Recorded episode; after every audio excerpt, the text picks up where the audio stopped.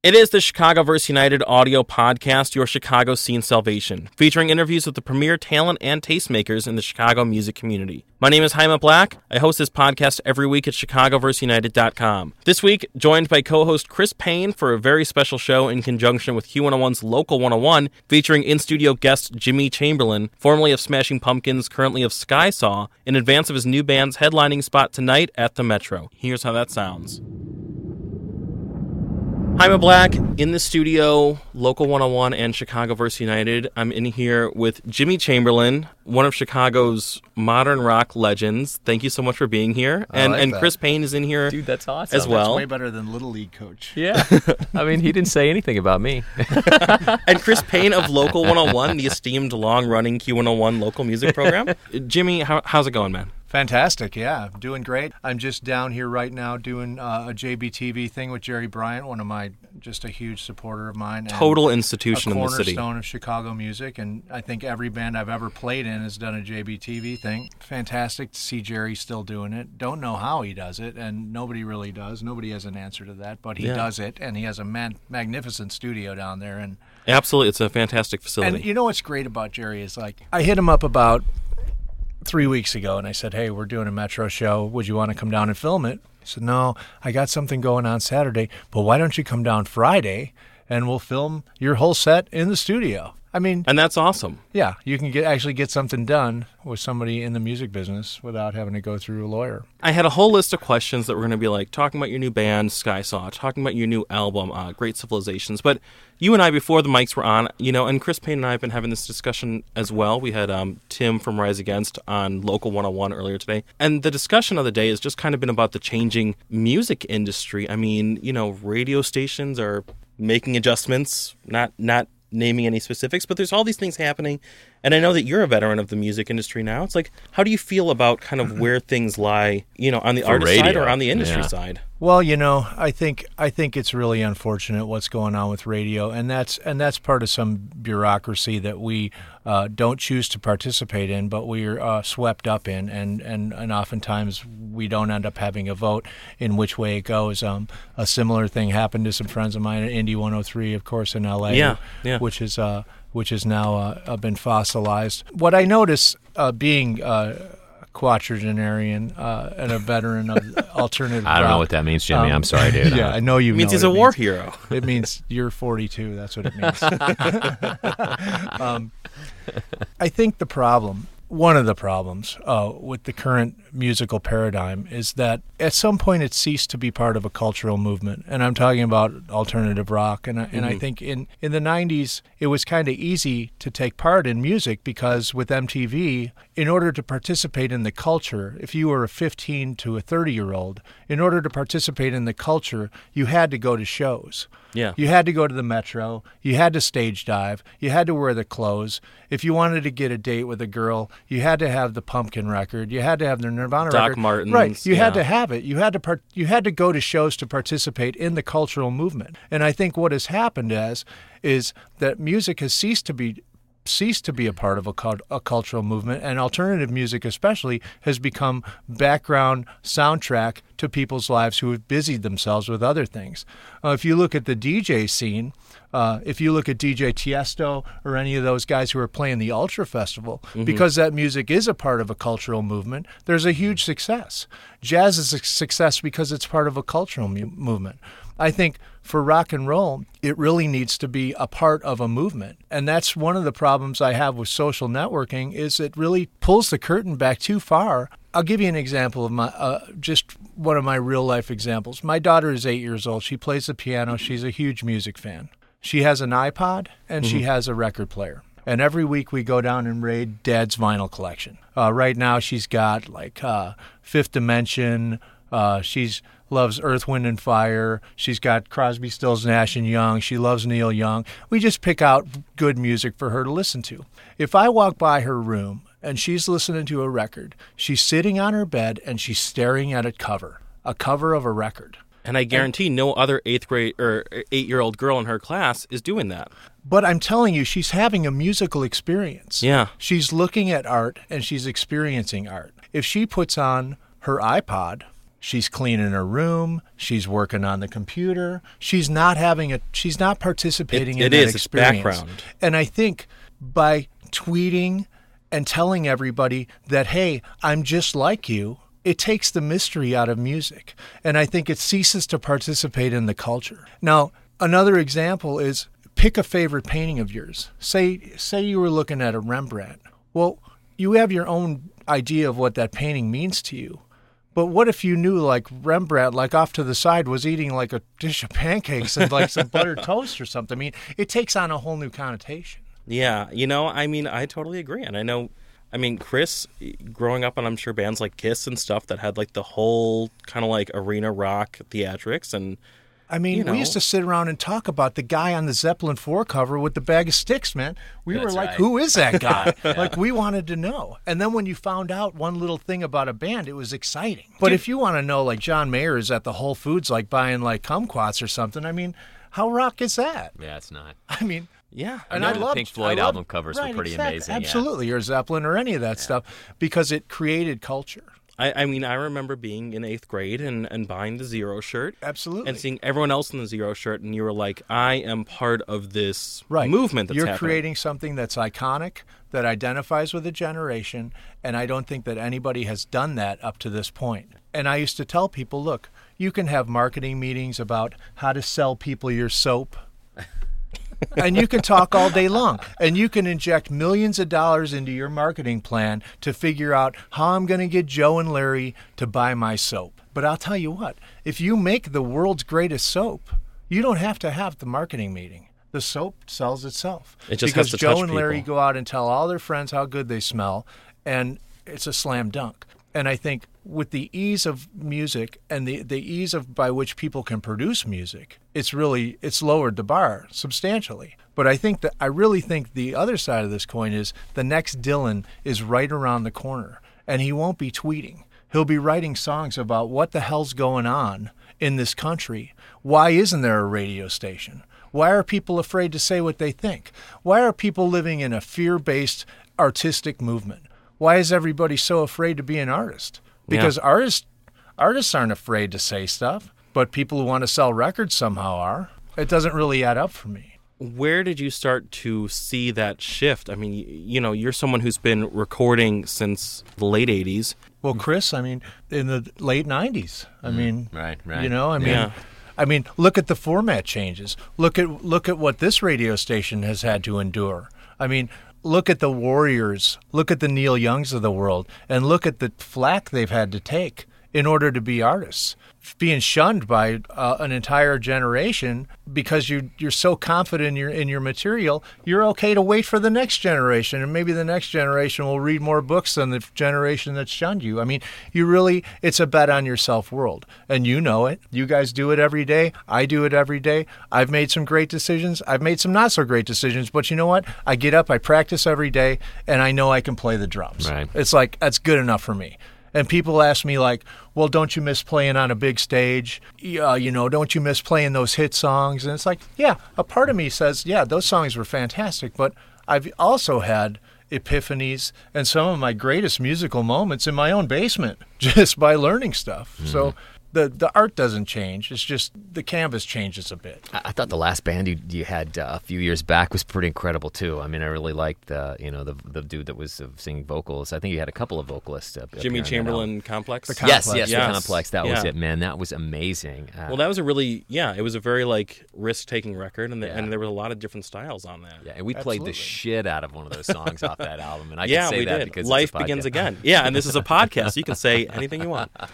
Um, and we did, man. We loved it. Still do. Yeah. Yeah. I mean that's that's what it's about. It's really you know all that other stuff that the kind of like hey like me because I'm your friend and if you like if I'm your friend will you buy my record and all that stuff. It's like I just it just for me it's like I feel I feel like I'm over I'm past the point of having to make excuses for myself and it's like you either like the music or you don't. Right. And I don't really get caught up in the people that don't like the music. There's a lot of stuff that's great that I don't like. I mean, I, I'm not. I don't pretend to be the world's greatest progenitor of what's great and what's not. I have my own tastes. They're very outside. My wife's tastes aren't like mine. I mean, even my daughter's taste. I mean, she loves Thelonious Monk. I mean, I love Thelonious Monk. She likes the Carpenters. Eh, you know. I mean, Thank God. you know. I hate to terminate this interview. yeah, right, exactly. So, so taste is a is a relative thing. Um, but I think you're gonna you're going to see, and there has to be there has to be a turning point soon where people realize that by prepackaged,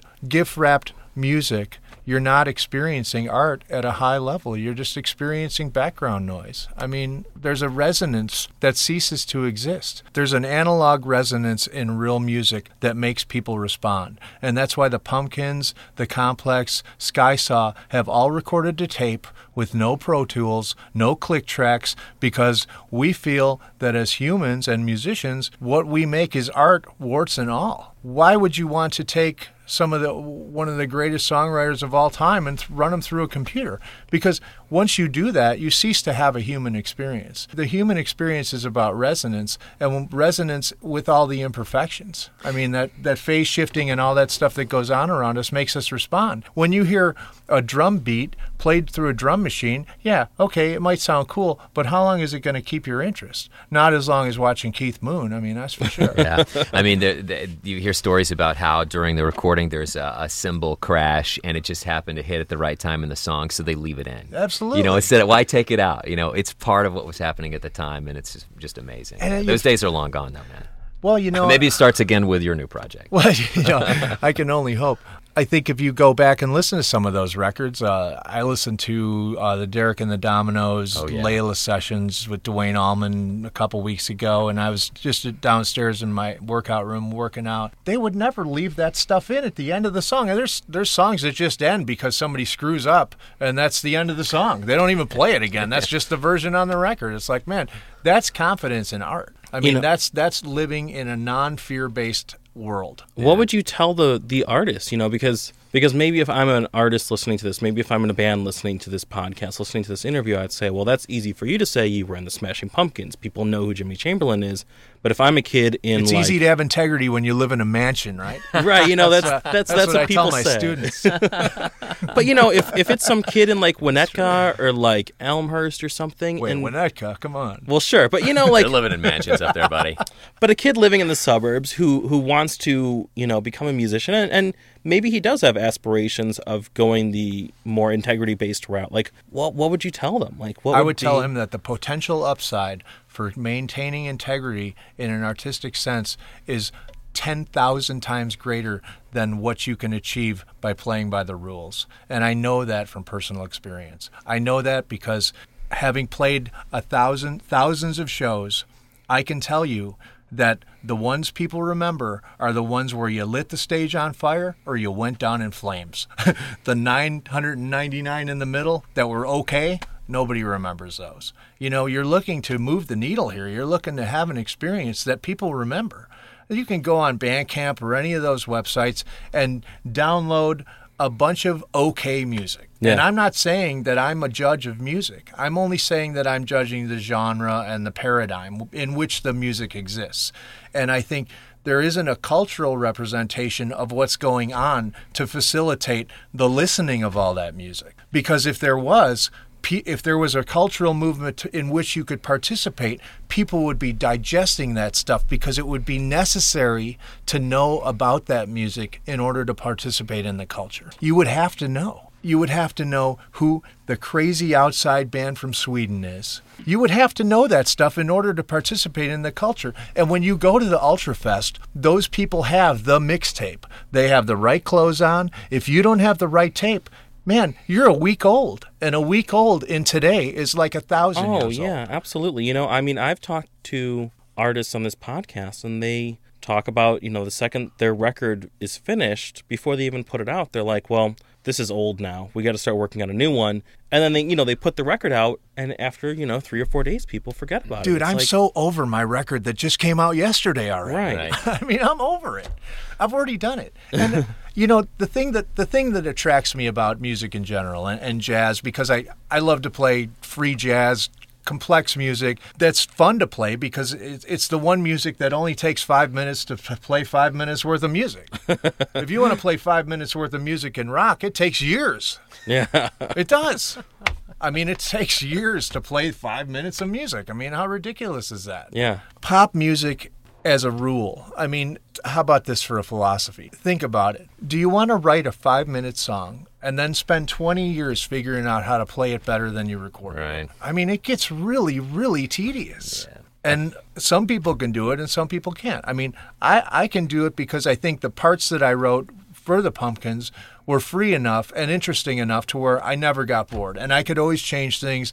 Billy and I had a great musical relationship where we were always looking to expand arrangements, putting in something new. We were always pushing the envelope. But to go out and play the same old kind of meat and potatoes song every night, I mean, is that the point of even being an artist? I mean, how many great master painters go out and repaint their painting? Well, you know, but I mean, that was one of the things what you're talking about that I loved with the Pumpkins during the the, the entire run of the band, and it's still going. You know, and I don't want to have this interview be about the Pumpkins, but it's like all those records sound different from one another. Absolutely. I can't listen to artists, you know, Rage Against the Machine, great skilled band, but every single record is the same record. Unfortunately, though, some of that I do believe is fan driven. And I was, as you were talking, Jimmy, I was thinking of a Saturday Night Live skit with um, uh, David, uh, whose last name escapes me. Uh, he was talking about how he went to the Queensryche concert, and all he wanted to hear was Silent Lucidity in the beginning, in the middle, and the end. So, uh, you know, some of that I think is maybe consumer or fan driven, where they do want to hear that radio hit song over and over and over again. And, and and that's and that's and they have every right to do that as fans because I'm a fan and when I go see somebody I want to see them play their most impressive piece of music. Mm-hmm. But I think if I were ever to organize something like that again, I would say, okay, on this particular tour, these are the songs we're going to play. Don't come thinking that you're going to have some other experience. And on this tour, it's going to be a free expression of us as songwriters. So don't come trying, don't come yelling Freebird at Right, me right. because I'm not going to play it. you know, there's a time and a place for all that stuff. And the festival is a great place to play your hits. Everybody can have a good time. But as an artist, you still need room to stretch out. Well, I mean, it seems like this project, Skysaw, you know, and that's what you have happening right now. And like I said, uh, this record, Great Civilizations, it was just released earlier this week. And, you know, there are a lot of, I mean, there's like prog sensibilities, it's very like lush folk kind of guitars, and, you know, and then kind of like this free, uh, spirited, like jazz almost feel to it, too. And I know that that's, you know, a background that you have. So was this just your return to kind of like a more expansive canvas or, or what was kind of the thinking in taking on this project the real thinking was to not have any thinking. I mean, that was probably the simplest explanation was to try not to make a box. I mean, the one thing I kind of thought when I was writing when I left the Pumpkins, I just started writing some songs, and I ended up with a batch of songs. And and one of the things I, was learning about as a student of music was how to make very complex musical arrangements whilst retaining some pop sensibility through the vocal. And when I met Mike, we talked a lot about Yes, we talked a lot about Crimson and those bands where they had extremely kind of technical musical arrangements uh, based on odd time signatures and metric modulation and key changes, but the vocal somehow cemented the song in a pop culture. Like if you listen to Roundabout or Mhm. Oh, yeah. Close to the Edge or some of those songs, the vocal really ties it into like the radio. Like you can listen to it and people can tap their feet to it, even though Bruford's playing in 13 or whatever the hell he's doing. And I thought, man, as an experiment or as a kind of new direction in music, or not even a new direction, but a, a direction for me to take, let's try to write things that are kind of like loosely based on ELP, ELO, uh, Ro- Roxy Music. Uh, T Rex, uh, but try to bring it into today with a writer uh, like Mike Reyna who has something to say to this generation, who's in uh, young, early 30s, who is lyrically attached to a generation. And let's see what we can do uh, with that type of uh, springboard. And that was the kind of deal with, with Skysaw. And then it just kind of, the idea when we first started the band was like, okay, no more record company, no nothing, no lawyer. Let's just throw it out there and see what happens. And sure enough, I played it for a couple people here in town, a couple of the jam people, and I started getting these things like, "Hey, you should you should get this on a label. You should put this out." And next thing I know, I got Jeff on the phone from Dangerbird. Hey, man, I love this stuff. I got to put this out. You know, well, I don't really want to do a label. You know, it's a big hassle, and I'm not into it, even though you're my friend. And you know, I I won't say that I got talked into it, but I was manipulated into doing the label. And here I sit again. they sent me an email on my black or my iPhone, which is not even a real phone; it's just a toy.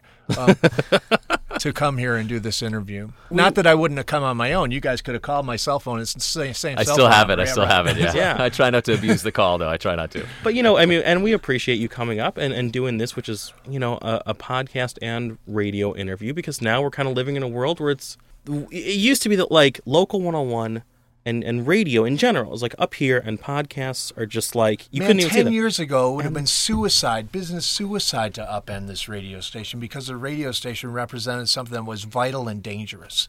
Now that everybody's bought into this fear-based paradigm, they're playing it so close to the chest that they don't even care about stuff like this. And that's Yeah. what I'm talking about. Somebody is going to have to stand up and be the next Dylan, and it ain't going to come over Twitter. Yeah, I mean, because you can No, only write not. 60 letters Yeah, or whatever right. the hell the the limitation characters. is I don't on even know the You- characters. You You're can't even get one verse of Maggie's Farm on that thing. Oh, but, man. you know, I think it's an exciting time. And I know a lot of people kind of poo poo everything, uh, money, and but music was never about money. The Allman Brothers were living in their van outside of uh, uh, Criterion Studios in Miami and working at the studio in order to have studio time at night. I mean, that's how those early Allman Brothers records were cut. It's like I lived in my car in Chicago. You know, people come to me and say, "Oh, you know, it's easy for you because you were in a huge rock band, you live in a huge house, and you drive a big car, and blah blah blah." But dude, I drove a big car in uh, 1989. It was my girlfriend's Dodge Dart that I slept in, you know, in the Metro Alley. I mean, I only dated girls with apartments back then because I needed a place to stay, Yeah. man. Time has experienced that a little bit in your life, haven't you? you know, I mean, you go where, yeah, I mean, it wasn't an easy first four years, you know, by any means, but yeah. I think people forget that they just think Jimmy Chamberlin, Smashing Pumpkins, huge artists, you know, like to give you an example, like we just did a under the radar Skysaw tour with this band minus the bear, who ended Sure. up being really cool, good friends of mine, and and we figured, okay, let's go out and road test some of the material. We won't tell anybody. We'll tell all the promoters that they can't use my name. We won't tell anybody that I'm in the band, and we'll pile the five guys in a truck, throw the gear in a trailer, and we'll go out and do it. So little by little, as people start to find out that I'm in the band, it, the word gets out. And then, you know, people that work at the club, they're going, I can't believe you're setting up your own drum set. Like, I can't believe this. And I'm going, well, what, you Who's gonna gonna do up? it? Yeah, who's gonna do it? how else is it gonna mean, get done? this band is a new band. It exists on its own. This ain't my this ain't my project to go bankroll. I mean, this is how music is. Yeah. And I, as you know, no, it doesn't matter how much money I have in the bank or if I could rent a plane or whatever. The music has to do the job of the music, Yeah. and the band has to experience the things that bands experience on that level, or else the music never grows. And I'll tell you, when you set your own drums up, you have a different experience. When the other 23 hours of the day are miserable, you're looking for that hour Yeah. Yeah, it doesn't it's a different kind of show than when you're like you're on the phone calling your personal chef because your uh, your muskmelon juice isn't ready you know i mean that's the beginnings of your bad day you know i mean Jaime, have you ever had muskmelon juice before? no, Neither have I. I've, mean, I've I never I- had that bad of a day. Right. I mean, that's how bad it gets, right? So, yeah, you get this, you know, tour neuroses. I was having my personal chef juice me melon every day because Yeah. I was waking up feeling acidic. And this is like one of the most alkaline juices you can drink. So, you know, it was this whole thing. But I mean, then you get on stage and you're like, oh, wait, I'm in a band too. Like, I got.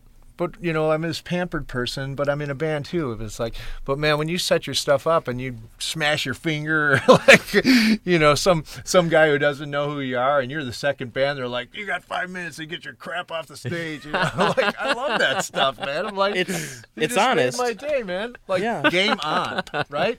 You're going to be playing the Metro tonight, Saturday, June 25th. Yeah. You know, and obviously that's a venue that has a tremendous amount of, you know, that, that you have a ton of history at, obviously. So, like, what's your feeling kind of coming back home, I guess, but in a different car, maybe? You know what I mean? Like, yeah, that's a good question. You know, it's a different experience. You know, I, I think I think going in there with Zwan and going in there with the Pumpkins, there's a level of expectation, and you feel like that's your home court. And I feel like those bands really earned the Metro and Double Door as their home court. I feel like Skysaw still has to earn that. Yep. And I don't feel that because I'm in the band, it's a given. Yeah. And I don't feel that because I'm in the band, it should be a sellout show or that somebody should be banging my track or that I should throw 20 G's at a song and do some, you know, see what see what can happen. It's like screw all that. Let's stand on our own two feet, man to man, see who shows up. And if nobody shows up, you know what it tells me? Hey, man, okay, that's all right.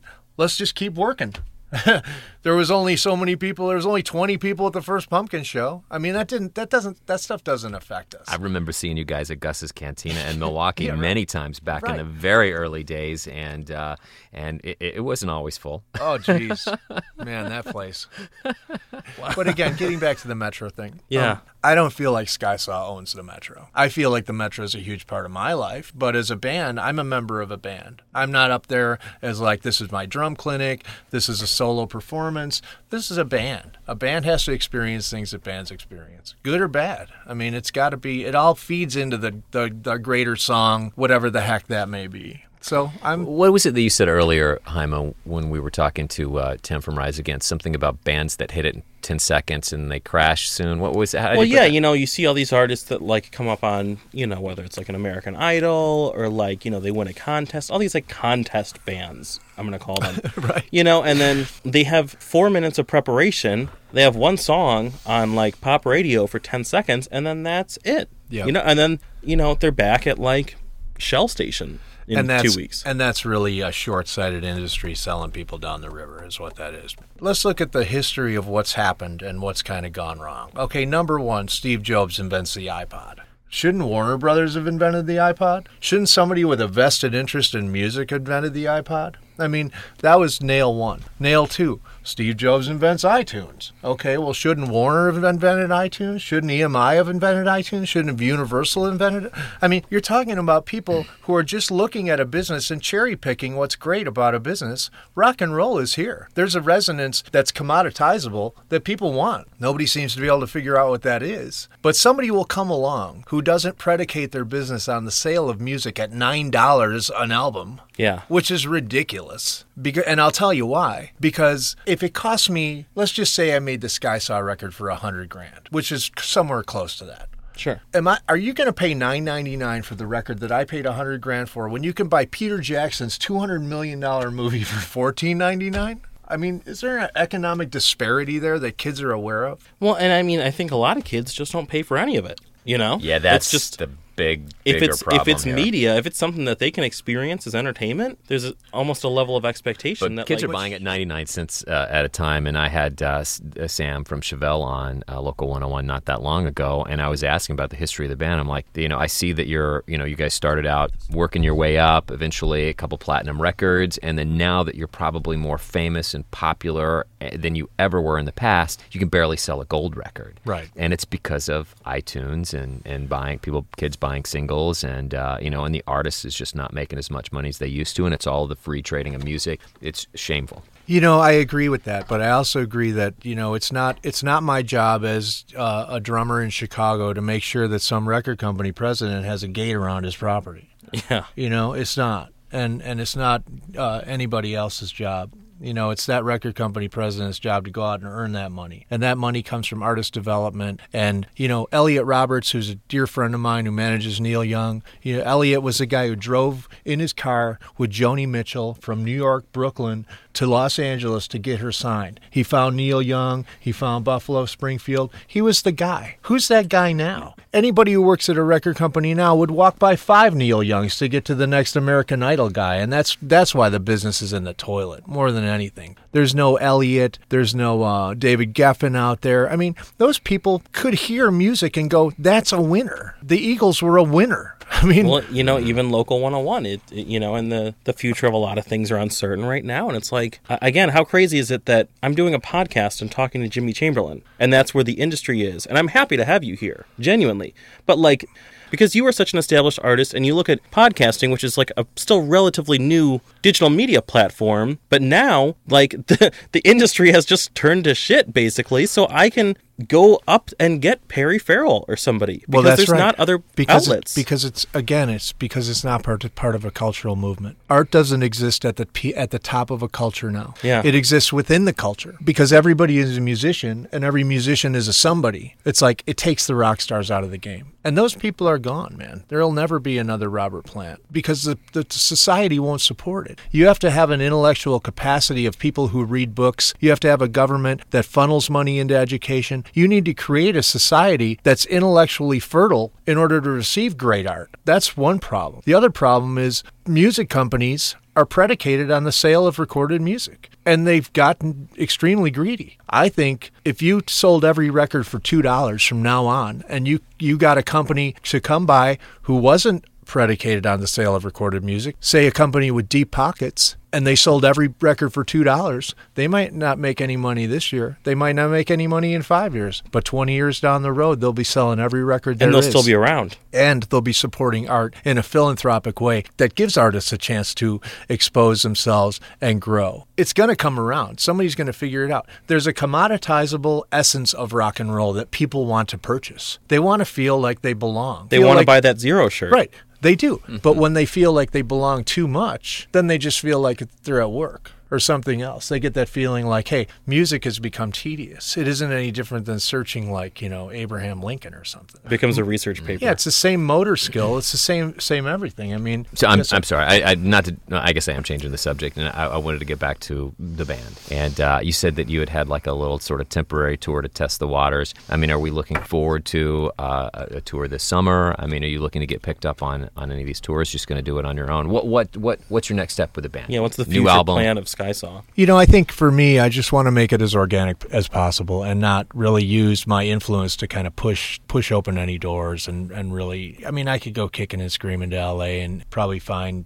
the right people to get it. But again, that would be putting the horse before the cart. And again, I don't think Skysaw is ready for that stuff right now. We need to find ourselves as a band. We need to figure it out. We don't want to go play Rock am Ring right now. We'd fall flat on our faces, man. I know that as an artist. And and having played that festival five, six times, I know that I could do it with my old band, no problem. I mean, I could put on the shirt, go play the show tomorrow, no sh- no problem. But this band is a new band we don't want to jump into that stuff. We're going to see what happens. We're going to do a couple more shows like 930 Club, some cool places that, that are fun to play, and then we'll see uh, what happens. But for me, it's got to be about resonance and it's got to move the needle. I mean, going and playing and selling records two to 200 drunks at a time, I mean, it just doesn't appeal to me. Yeah. And I know it doesn't get it done because, again, you get into this whole begging thing like, oh, I saw them at the unicorn or blah, blah, blah. And it's like, there's got to be a rite of passage here. There's got to be. By having integrity, you've got to make decisions that are integral integral to your own self-respect. And I mean, and I'm not saying that I won't play anywhere because I'll set my drums up outside of Wrigley Field and play because I love to play. And that's a great reason to play. And I'll go and play anywhere because I love to play. And that's probably the best reason. The next best reason is because it gets something done for my guys in the band and it doesn't just burn us out. Jimmy Chamberlin, I mean, really, like rock institution right here. new band is called Skysaw. The new record is called Great Civilizations, and is it's out now. It is. And when people are going to be able to hear this, uh, you'll be playing the Metro. I think we go on about 10 or something and I imagine people can walk up and grab tickets and come see the show. And can we buy songs on iTunes? absolutely, yeah, you can buy it anywhere. Come to my house and I'll give you a free There we copy. go. There we go. Uh, Jimmy, thank you so much. I mean, really, this has been like a fantastic interview. Oh, for me too. I mean, a very serendipitous uh, turn of events. I mean, I'm right down the road. You guys are here in the merch mart. Yeah, I actually know what that word means. Yeah. awesome, man. Well, you Thank you can so much for being here tonight. Thanks for the. Call. I love you, man. Thank you so much right, for man. coming in. Great We to totally guys. appreciate it. It's awesome it, to see you too, man, man. for real. This has been the Chicago Verse United audio podcast, your Chicago scene salvation. Thanks to Jimmy Chamberlin of Skysaw for being on the show this week, and thanks to Chris Payne of Q101's Local 101 for sitting in as co host. You can find past episodes of the Chicago Verse United audio podcast at chicagoverseunited.com, including interviews with members of Rise Against, Fall Out Boy, and many, many more. You can follow the Dynasty Podcast Network online at Facebook, Twitter, and SoundCloud.com slash Dynasty Podcast and DynastyPodcast.tumblr and Bandcamp.com. For the Dynamic Dynasty, my name is Jaime Black. Dynasty Descend.